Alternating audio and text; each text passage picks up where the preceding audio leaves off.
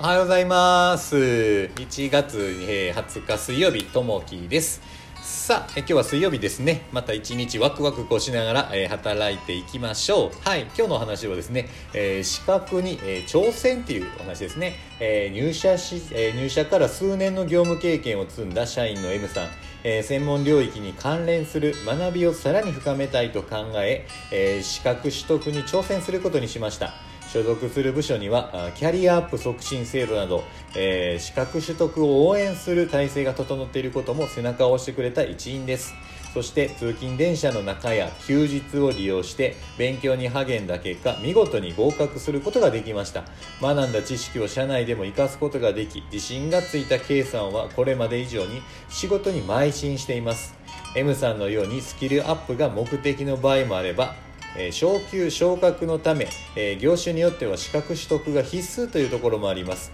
また仕事に直接の関係はないまでも専門の知識を深めたいなど資格取得の目的は様々でしょう。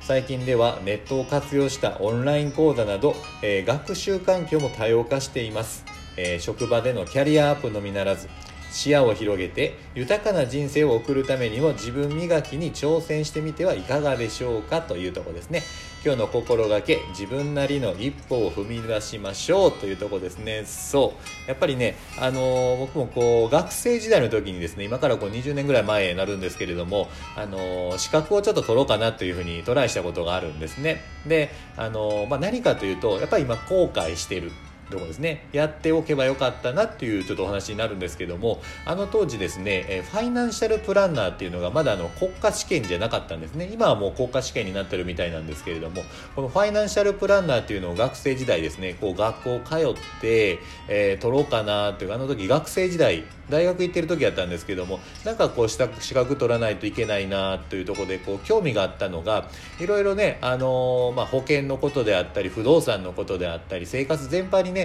やっぱりこう必要かなっていうのがあってこのファイナンシャルプランナーってそれぞれね、えーこう保険であったり不動産のことであったりあの私生活のこと、えーあとはこう銀行貯金のことであったりそういった全般的な、えーことをこう浅くこうね広くこう学んでその資格を取るっていうのがあのありましてですね。それをちょっと取ろうかなと思ってたんですね。で、まあ、それを持ってるとやっぱこう不動産の方であったりとか保険であったりそういったところで使えるかなっていう形で、えーあったのでそれをちょっと取ろうかと思ってたんですね。で学校に行って勉強してで試験を受けたんですけれどもあの落ちちゃったんですよね。でまあ、悔しかったんでもう一回は受けようと思って1年後に受けたんですね。その学生自分の時にですね。で受けたんですけれどもやっぱり、あのーちょっと額が足りずでね落ちちゃったんですよ。でまあいいやということでそのことを諦めたんですね。でずっと、あの別の業界の方に結局は入ったんですけれどもあの時ねあれを取っていたらまた方向性がこう変わっていたのかなと思うんですけれども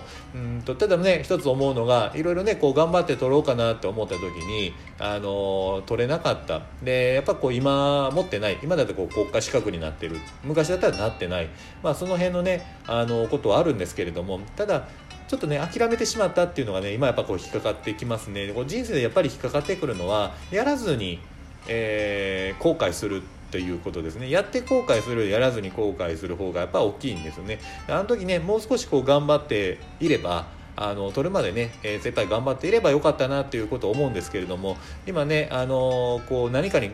トライして、えこれをやろうって決めた人がいると思うんですけれども、まあ、それをね、あの今決めた方に対してこう言えるのがねやっぱこう資格であればし取っといた方がいいですし、えー夢であればそれに向かって、えー叶える道をずっとね頑張ってもらった方がいいかなと思いますね。まあ、自分がねちょっとできなかったところになるのでそういった思いがあるのでねあのそういったところがねあの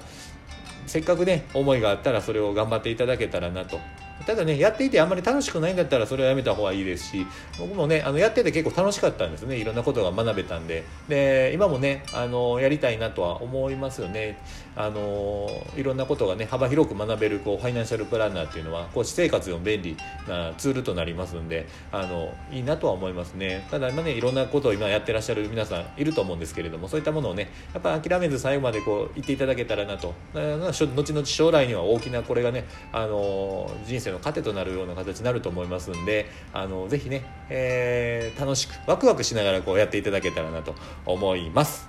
さあ、えー、今日も一日ね、あの、お休みの方もいらっしゃいますし、お仕事の方もいらっしゃると思います。それぞれね、えー、休みを楽しみながら、仕事を楽しみながらですね、あの、いろんな方とね、えー、お話ししたり、出会ったりと、あの日々ねこう生きていることにこう感謝しながらですね、えー、進んでいけたらなと思います。さあ今日も聞いていただきましてありがとうございます。またあのいいねとかねあればお待ちしておりますんでまた、えー、いい一日を送っていただけますように。じゃあねまたね。バイバイ。